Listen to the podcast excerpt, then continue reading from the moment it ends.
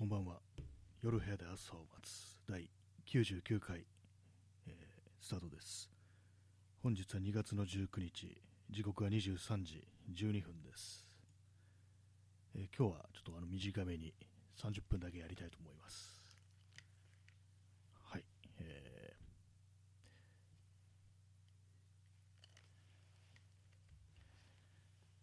ーあの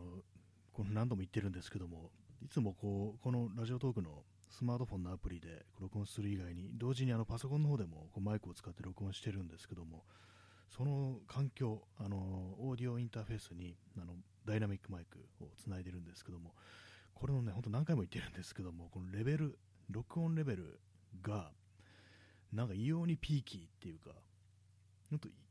0.01ミリ動かすといきなり最大音量になって、でもうほんと0.01ミリ下げると無になるっていうね、なんかちょっと本当おかしいんですよね、この MD オーディオの、ね、M トラックデュオってやつ使ってるんですけども、これなんか結構なストレスにこうなってる気がしてきました。結構大体なんかね、この放送、ちょっとね、今日良くないことですけども、なんか、なんか億劫だなみたいな気持ちが割とこうあったりして、なんかね、ちょっとあの、き昨日、今日となんか調子が悪いですね。頭の調子も悪い、ね、心の調子も悪い、体の調子も悪いというまではそこまでいかないんですけども、なんか変だなっていうのがあったりして、で、なんかそれでなんかね、ちょっと細かいところが気になって、ね、なんかね、ちょっと神経がちょっとおかしくなってるんだと思うんですけども、でもなんかこう、その、このね、本当録音レベル、本当意味不明で、本当に0.01ミリ、1ミリぐらい、ね、ちょっとひねったらいきなりドカンとね、一気にこう音量上がって、で、なんかザーっていうノイズが入るっていう感じで、まあ、安安いんですよね、この M オーディオってやつ。あのオーディオインターフェースってあの結構ね、高いものが多いんですけども、あのちゃんとしたやつって大体2万超えみたいなのが多いんですけども、これあの、1万円、1万円じゃない、あの5、5 6千円で買えるんですよね。まあそういうのもあって私買ったんですけども、お金は使ったことないんでね、実際どうなのかわかんないですけども、なんかね、これ本当ピーキーだなっていうのがこう、ありますね。で、割になんか検索してみると同じ、やっぱこれ、そういう特徴があるこうインターフェースらしいです。オーディオインターフェースらしいです。まあそれもあって、なんかこうね、こういう製品なんだというふうに思うしかないんですけども、まあなんか、本当なんかかす、毎日毎日なんか結構なストレスになってんのかななんてことを、ちょっとふと今ね、こう、思ってしまいましたね。微妙に微妙になんかね、こう、やったりしてるんですよ。なんかセッティングによっても毎回毎回なんか音量がかなり違うという感じで、あと、まあ、パソコンのね、ソフトで、リーパーっていうソフトで録音してるんですけども、そこに表示される、まあ、の波形あの、あれですね、波みたいになってますけども、なんか録音すると、ね、あれあの波形で合ってんのかな、波の形って書いた波形、ね、あれ見ると、なんかこう、ガンガンにね、こうそれがあのー動いてる、動いてるというか、ちゃんとその形となって現れてると、その録音レベルが、時と、なんか全然あれそこになんかこう、ね、はっきりとした波形が出てないのに、でも音はちゃんと録音されてるみたいな、なんか本当よくわかんないんですよね、これ。このなんか毎回毎回のなんかセッティングのなんかめんどくささみたいなのがだんだんだんだんこう、ね、イライラが溜まってきたみたいな感、ちょっと買い、買い替えのでも結構高いんですよね、なんかね、他の、結構有名なので、なんかヤマハの、ヤマハのオーディオインターフェースとかが、このポッドキャストをやる人だとかの中では、なんか非常になんかこう定番みたいな感じでこう扱ってるらしいんですけども、確かね、1万7、8000円という感じで、なんか結構すんなみたいな感じで、でただね、録音するだけのもんですから、なんかあんまなんか、そんなにあのモチベーションがないなっていうのがこう、あったりして、まあでもこのオーディオインターフェースも結構長く使ってますからね、確か2021年の9月に買ったと思うんですよ。だからまあ結構ね、経ってるんですけども、まあなんかこうね、なんか何かこうよくわかんなくって不確定でね、こう、わからないんですよね。今自分の声もどのぐらいの音量でこう録音されてるのかわかんないんですよね。一応なんかそのレベルメーターみたいのは、そのオーディオインターフェースのレベルメーターみたいなの点灯してるんですけども、まあ、その波形には全然出てない。そして自分でヘッドホンして、まあ、モニターですよね。まあ、その自分の声とか聞いてみると、非常に小さいっていうね、わからん。ちょっと今、あの、ね、ひねってます。そのレベル、録音のレベルをひねってるんですけども、本当今、ちょっと動かしただけでドーンとドカーンとね、音が大きくなって、わけわからんって感じですね。これなんか本当なんかこうイライラするような感じありますね、本当にね。で、なんかパソコンの音拾うんですよ、なんか。うーんっていうこのファンの音。ね、これをなんか消すためにあのノイズのね、こう、ノイズリダクションかけてるんですけども、そのソフトの方でね。それもなんかね、こう、なんかうまくいかないという感じで。はい、ね。あれですよ、これ多分 iPhone とかでね、こうやったら全部一発でこう全てうまくいくんだと思います。なんかいろいろやってるけどね、結局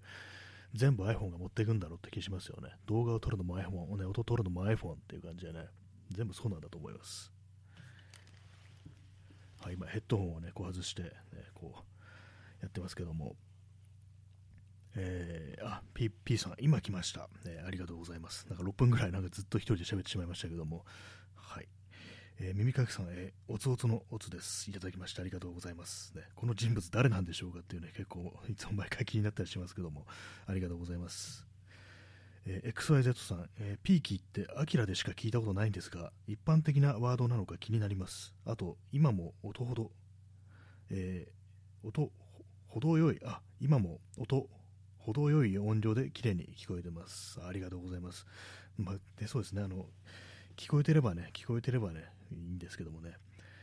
まあ、私のこのね、スマートフォンのもの結構ね、あの安い、古い、ね、こう、アンドロイドのやつなんで、あんまマイクのね、マイクの質あんま良くないんですけども、ね、まあ、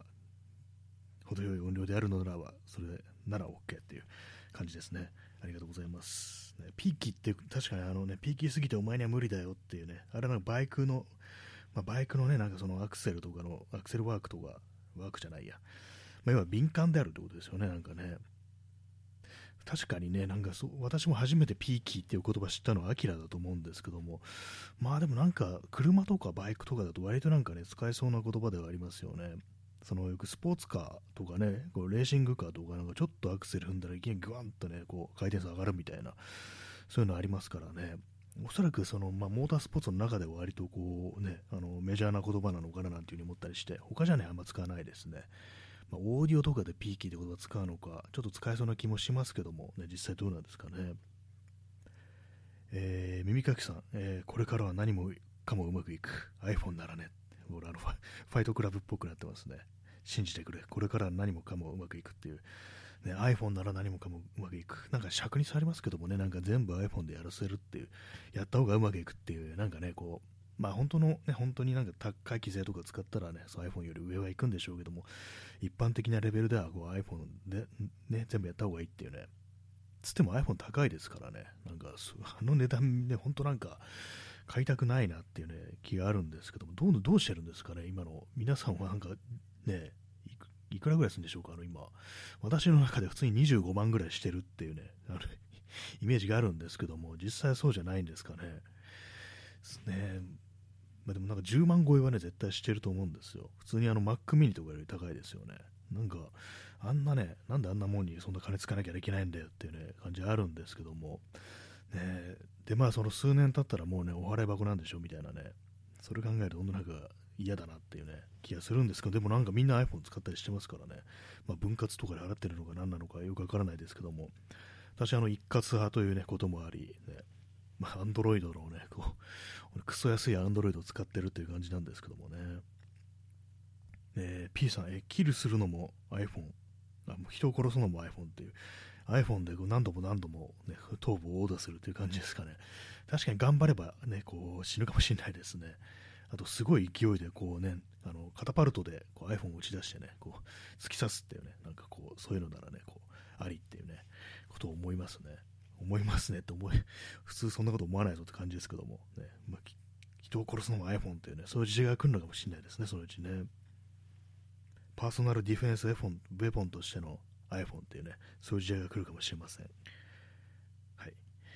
えー、耳かきさん、えー、iPhone8 の中古なら8、えー、4万円ぐらいで手に入ると聞きました。僕も7ですが、問題なく快適に使えています。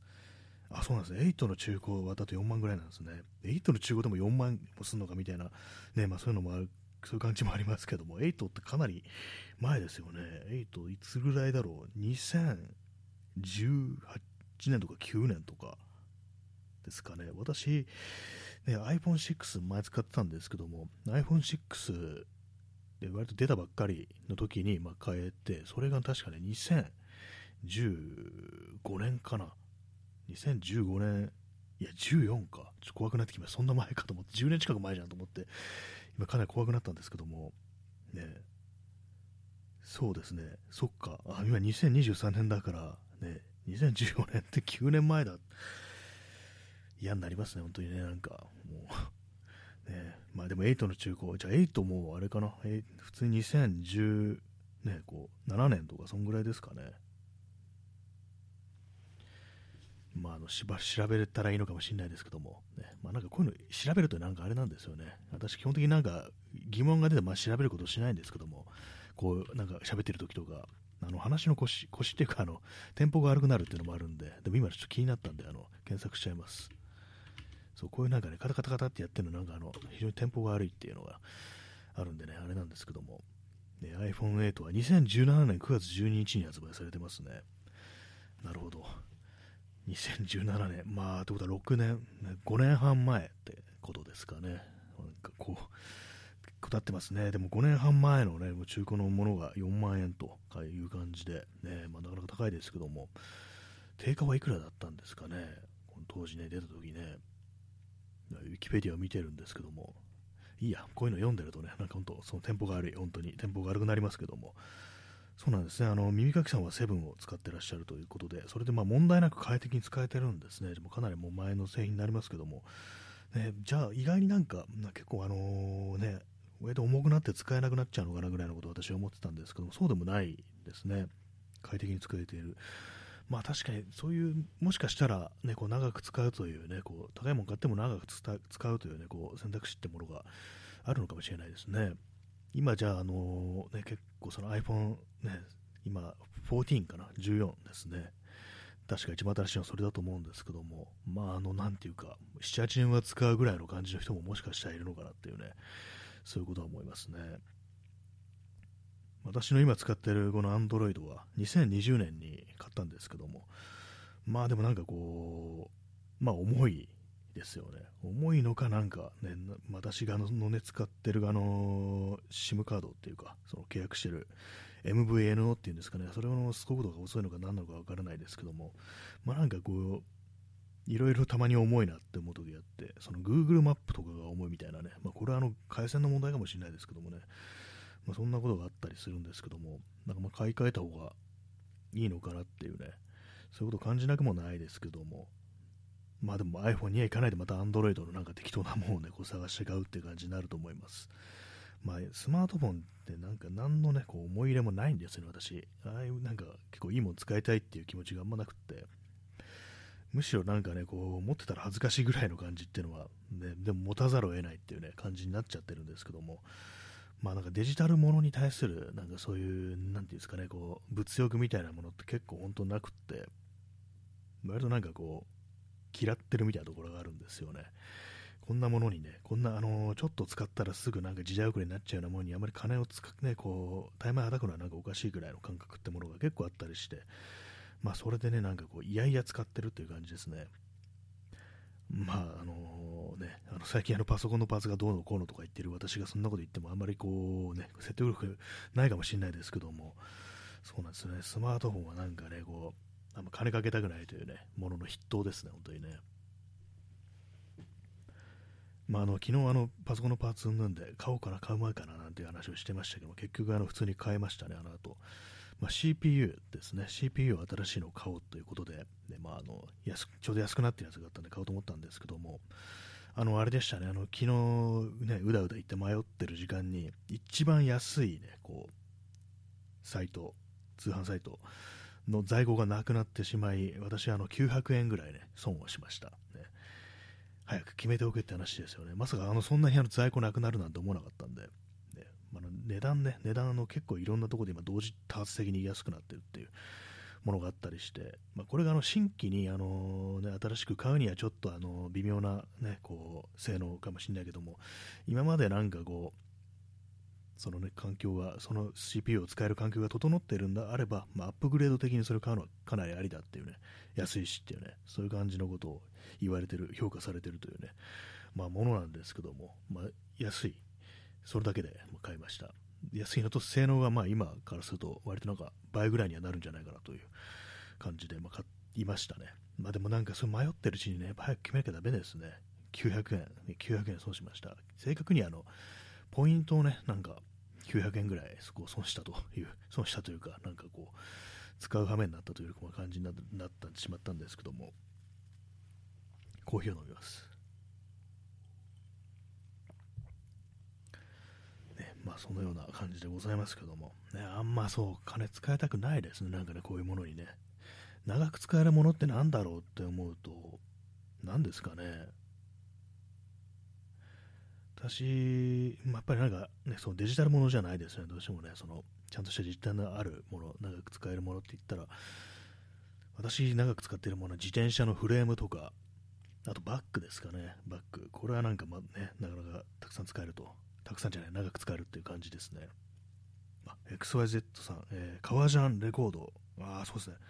革ジャンはね、革ジャン、そうですよ、長いですね。確かにいいものっていうか、しっかりしたものを使っておけばね、こう、ダメになることもなく、ね、こう、使えますよね、あれはね。私も結構、革製品は長くね、こう、所持してるものが、革のジャケットとか結構ね、長く使ってるものありますね。そうだ、でも安いやつとかなんか変なね、あの日本のブランドとかだと、あれなんですよね、革自体は大丈夫でも、ジップが弱いみたいなやつがあって、私今ちょうど今その革ジャン着てるんですけどもあのシングルのライダースを着てるんですけどもこれがねあのサイズとかねあの革の質感はまあなかなかいいっていうね感じなんですけどもジップがなんかクソ弱くってあの歯がねポロポロポロポロかけるんですよ。そのねジップをね上げるたびになんかねボロボロボロボロねその歯がね欠けていくっていうこう始末で今もうなんかもう前開けてねこう来てます、まあ、これはそのうちなんかねちゃんと交換、ちゃんとしたものに交換しようかと思うんですけども、なんどういう、何使ってんだ、このメーカーぐらいの、ね、感じを、本当なんか、全然ダメなね、こうジップってものあるんだって感じでびっくりするんですけども、ね、これもなん今度なんかね、こう、DIY でやってみようかなみたいなね、あのー、ね結構革製品をいじるのって、割となんか、テク、テクっていうか、めんどくさそうですけども、これあの、ね、ただでもらったものなんで、あと皮が柔らかいやつなんですよ。あの、牛とかね、馬の皮ではない。多分なんだろう、これは。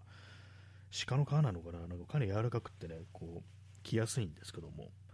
それもあってね、なんか針とか通すのにそんな苦ではないと思うんで、これ手縫いでなんか、そのうちなんかね、こう変え変えてやろうかなっていうふうに思ってます。まあ幸いあのフロント部分だけなんで、そのジッパンの。そんなあの作業的に難しくはないと。ただあの縫うのめんどくさいなっていうね、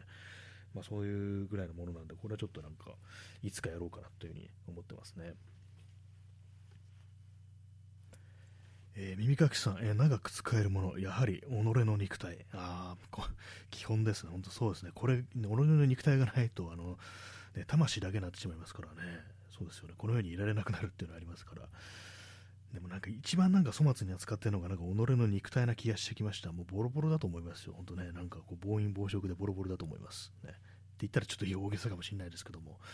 ね、なんかちゃんとメンテしてないなってありますからね、運動とかね、ちゃんとしてないし、ね、食生活ももっと気をつけなきゃいけないんですけども、本当なんか適当にやっちゃってますね。己の肉体ね、ねそうですね、あの本当、ジムとか通う人とかね、なんかいろいろやる人は、そうなんか己の肉体をメンテしてるってね、そういう感覚でもってやってるのかもしれないですけども、やっぱりなんかね、こうそういうところで、ね、自分をね、こう翻って、ね、見てみると、全然こうダメですね、なんかね。一番ね、手持ちのもので一番粗末に扱ってるのって自分の体じゃないかぐらいのことをちょっとね、思わなくもないですけども、なんなら本当他のものの方が大事にしてるんじゃないかなっていうふうにね、思っちゃいますね。皆様どうでしょうか？皆様の肉体はどうでしょうか？ね、大丈夫でしょうか？これから先、ね、こう、数千年ぐらいは使えるぐらいのね、感じでこう行きたいなと思います。ね。はい。何言ってるかわかんないですけどもね、本当に。まあ、他に長く使えるもの、ね、そう鉄鉄は長く使えるということで、私、あの自転車の、ね、フレーム、鉄のフレーム使ってるんですよ。結構ね、あのこれ、あの買う前に考えたことで、一応アルミのね、アルミのフレームとかいうものも結構メジャーなんですけども、あれ、あのやっ、ぱりね、あの頑丈さというか、なんというか、あのまあ、アルミは軽いですけども、結構ね、あの鉄はね、錆びるんですけども、その代わり、あの、なんていうかね、こう、まあ、ダメになってきたら、あ、これも結構ダメになってるなってわかるんですけども、アルミはね、見た目に出ないっていうのがあったりするんですよね。だから錆びも結構じ、あの鉄みたいにあの茶色っぽくなってきたりするのがないんで、アルミの錆びはな白っぽくなるらしいんですよね。で、まあ、それで、こう、急になんかその破断すると、要はあのあれですよ、破れてね、立たれるって書いて破断っていう、ね、こうそういうね、こう字を書くんですけども、急にまあそのバキってね、なんかこう亀裂入るみたいなね、そのアルミっていうのはそういう傾向にあるらしく、それもあったんで、その鉄のね、フレームを私が買ったと重いんですけどもね、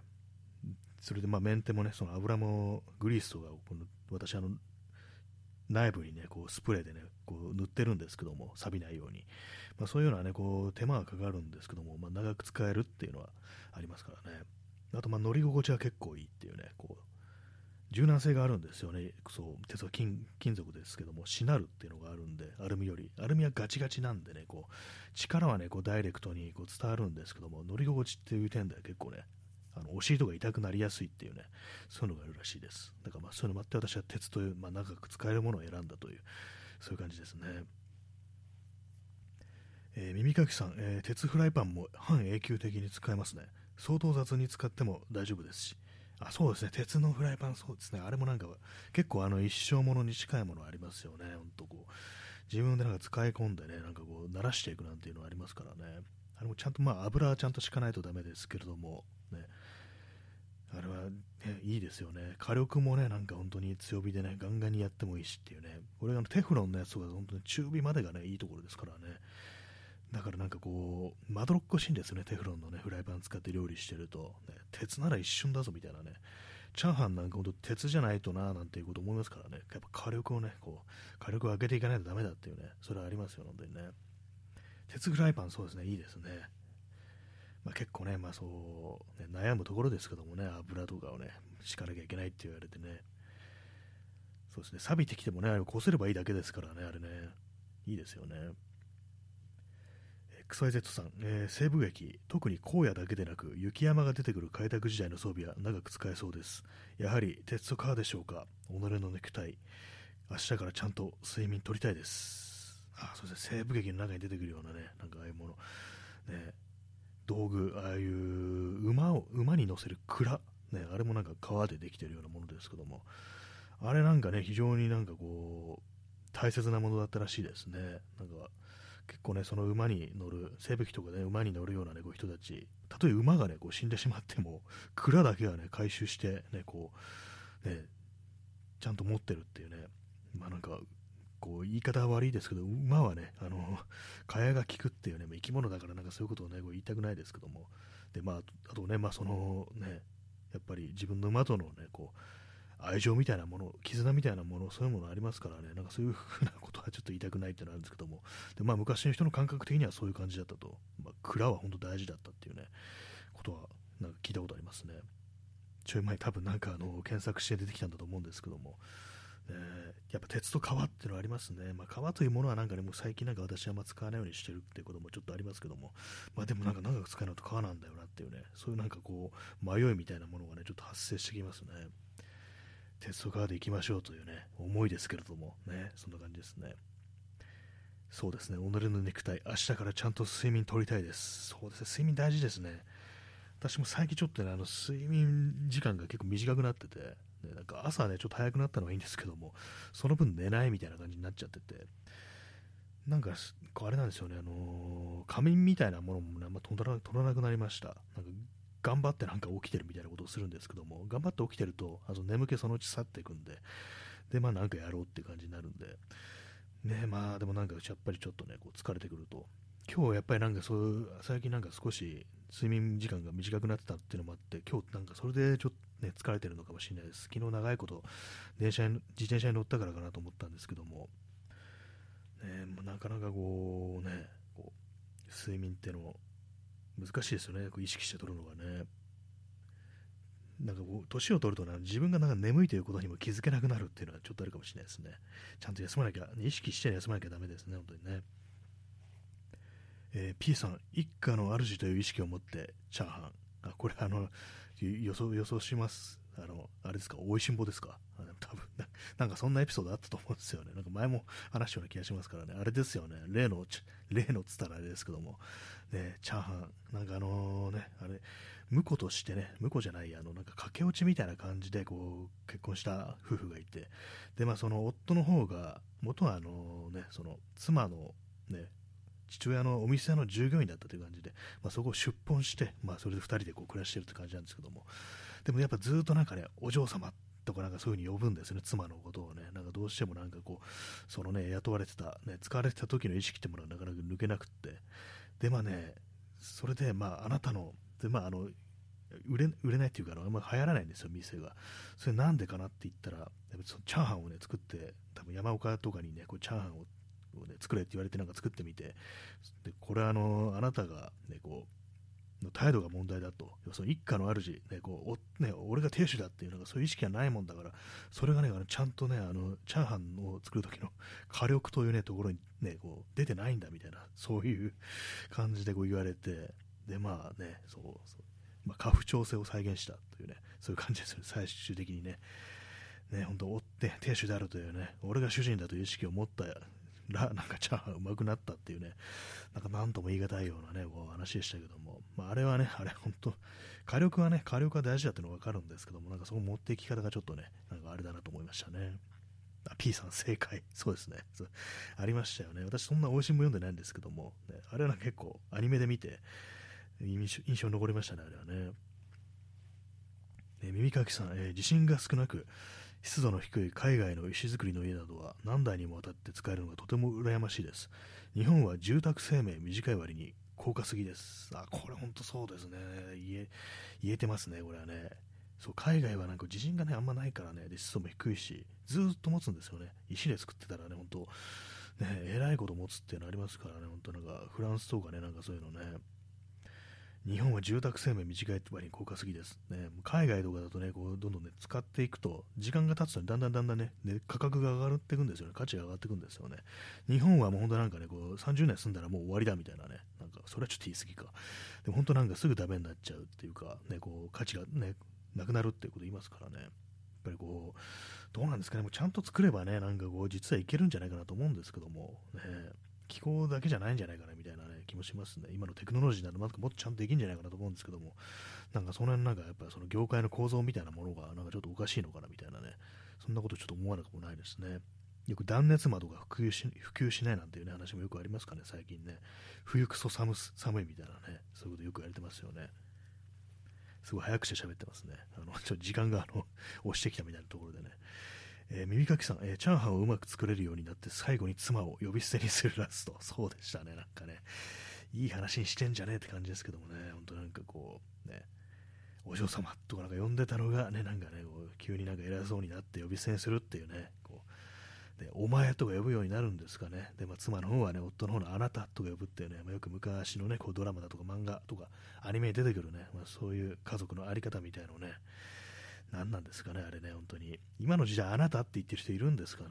いた意外といたりしてっていうね、ことちょっと思わなくもないですけども、ね、まあね、チャーハンといえば、あの、おいしんぼのエピソードを思い出すところでありますね、火力といえばね。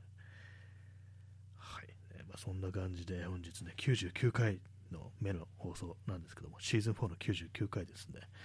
まあ、今日は30分だけやりますという、ね、感じでこうお送りさせていただいております。まあ、明日は、明日はあの普通にあります。ね、あ、耳かきさん、えありがとういただきました、ね。ありがとうございます。ありがとうっていうね、謎の、なんかこう、ライオンというか、なんというか、猫というか、どっちかわからないような、なんか、生命体がね、こう、ありがとうというね、文字を並べてるという、そういうギフトいただきました。ね、ありがとうございます。